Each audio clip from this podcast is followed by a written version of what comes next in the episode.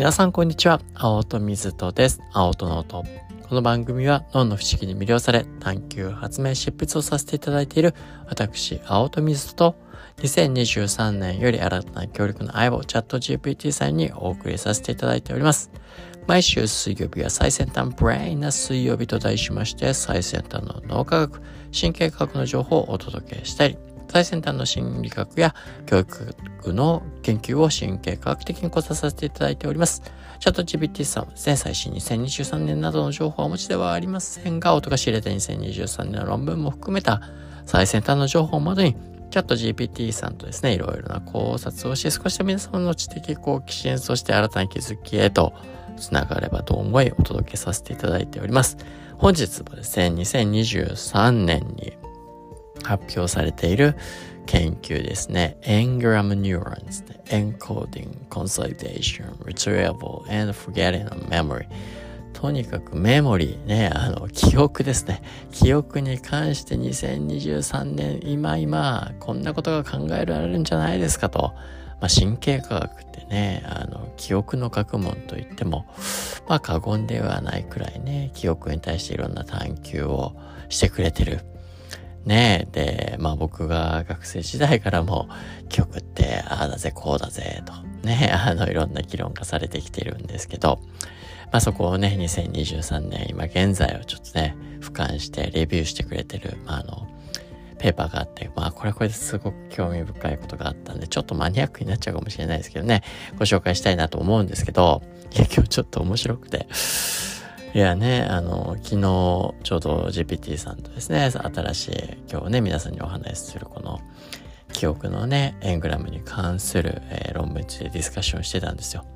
で、今朝、ね、開けてみて。ねえ、AI さんもご機嫌斜めな時あるんですね。なんかね、やったディスカッションが一向に蘇ってこないというかね、くるくるくるくるくるくるくるくるね。これはうちのネットワークが悪いのか、まあけど他のページが開けてチャット GPT さんだけなんかね、あの、なかなか反応しないところを見ると、ちょっとね、今日は GPT-4 さんご機嫌斜めかもしれないみたいなね あある種まあ人間的というかね 可愛いなって思いながらねまあそんな時もあるんでちょっとねそこでディスカッションはね僕の頭に残っている僕の記憶に残っているところからベースにお話になってはしまうんですけど記憶ってね、あの、そもそもなんだかね、抽象的なものって捉えられてる方が多いかもしれないですけど、まあね、もうここ10年とか、まあ20年くらいですかね、神経科が発達するにつれて、この記憶ってというのはもう抽象的な別に概念的なものというよりも、でちょっとまで前まで知らなかったことを自分のね、内側から引き出せるね、情報として引き出せる。なかったものが、英単語1個でも、今までなかったものが自分のね、内側に知識として情報として入る。これ不思議ですよね。自分がちょっと前まで自分と今この瞬間ねその知識を得た自分って変わってるわけですよね。変化してるっていうことは自分の何か物理的な内側の状態が変化してるってことですよね。で、それが何なのか何が変化していくのかっていうところを、まあ、探求するのがね、脳の細胞とか分子レベルで紐解くこの神経科学。で、まあ、今回のね、こう、記憶、 engram neurons ってね、あのタイトルになってますけど、エングラムっていうのは、この記憶の生物学的なもう足跡をですね、あの、指す概念。まあ、 memory trace、記憶のね、まさにトレース、跡みたいなね、ああいうふうに言われることもあります。一般にこう、学習中、まあ、まさに何かをね、学ぶ脳の含むその神経系ですね。学習中に活動する、まあ、ニューロンであったり、まあ、学習を反映して物理的に変化するニューロン。まあ、記憶のね、学習したものを取り出し、ね、するときに再活性するニューロンとして、まあ、認識されている。まあそういったものがね、エングラムニューロンって言われたりするんですよね。で、まあ僕もね、そんな風に学んできたし、なんかね、学習するためにはこう、符号化って言ってね、取り入れた情報を神経細胞書き込んでいくよ、みたいなね、あの、ね、それがラーニングがね、学習としてあって、でそれをね、長期的なね、記憶にこう、コンソリ、定着化成、固定化していくみたいなね、フェーズがあって、で、まあそうするとね、何らかのコンテクスチュアルなね、Q が入ってくると、ね、反応して自分たちの知識としてね、理解がしやすくなっていったりだとか。まああるいはね、自分の内側にも記憶として細胞分子の構造変化伴ってますから、それをね、自分の意図したように引き出すことがリトリーバルなんてね、言われたりする。まあなので、記憶をね、複合化していく、固定化していく、そして取り出していく。まあそしてね、フォアゲッティングですね、忘却していく。まあそんな仕組みが、細胞分子レベルのね、仕組みによって紐解かれて、まあその時に使われるニューロン、神経細胞が、まあ、エングラムニューロンだなんてね、言われたりするんですけど、いや、この2023年、今になってね、まあ、非常に興味深い考察がされていて、まず一つに、このね、エングラム、まあ、まさにこのね、記憶の足跡ですね。に関わる神経細胞っていうのはもうね、いわゆるニューロンだけじゃなくて、非ニューロンの細胞も含まれる可能性が、あの、ありますよと。まあ、人間の脳ってね、まあ、神経細胞っていうのがね、脳を構成してるって思ってる人が多いかもしれないですけど、まあ、実際の神経細胞って脳の中で約10%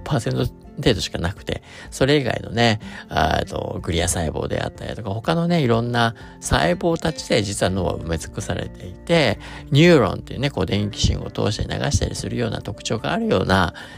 ね、細胞。以外の細胞も実はこのね、エングラム、ね、記憶の足跡にね、十分ね、関わってんじゃないのかっていうところがですね、最近は注目されてるよっていうのが1点目。で、2つ目に、こう、アクティブに抑制されるニューロンっていうのも、エングラムの一部として重要であることが分かってきる。まあ、すなわち、こう、記憶ってね、あの、その神経細胞が活性化するっていうような状態が記憶がね、こう引き出されてるとかね、あの、こう書き込まれてるみたいなね、状態として認識されることが多いんですけど、またアクティブにこう抑制される何か記憶をね、あの、まあ、こう、その神経体ね、あの、エングラムニューロンを抑制かけていくっていう状態も、まあ、まさにね、この記憶においては重要だと。何かが抑制されるから引き出される記憶みたいなね、概念に近いんでしょうか。そんなようなね、ことも、あの、仕組みから分かってきてるよとか。あるいはエングラムにですね、記憶の異なる、まあ、段階、先ほど言ったように、こうね、新しい情報を神経細胞に、こうね、書き込んでいく複合化であったりとかね、こう書き込まれたものを引き出す、取り出す。それぞれ担当する異なるニューロンみたいなものが、今までね、なんとなくニューロンっていうね、仕組みでそういったことがなされてるよってね、全部ニューロン任せみたいにね、してきたんだけど、担当する異なるニューロンが存在する可能性ってやってること違いますからね。まあね、それぞれそれを担当するね、仕組み、機能の違いから、違ったね、ニューロンがそういう風に仕分けてんじゃないのかなっていうね、そういった細かいところが見えてきてるよっていうこと。で、もう一個は、まあ、記憶の符号化とね、取り出しのこの間ですね、書き込んでいくのと引き出す。このエングラムの中のニューロンにどのようなね、違いがあるかっっていうことですね。この、だ書き込んでいく作用、まあ、神経細胞物理的に構造を変化させていくっていう過程と、で、まあ、あるいはその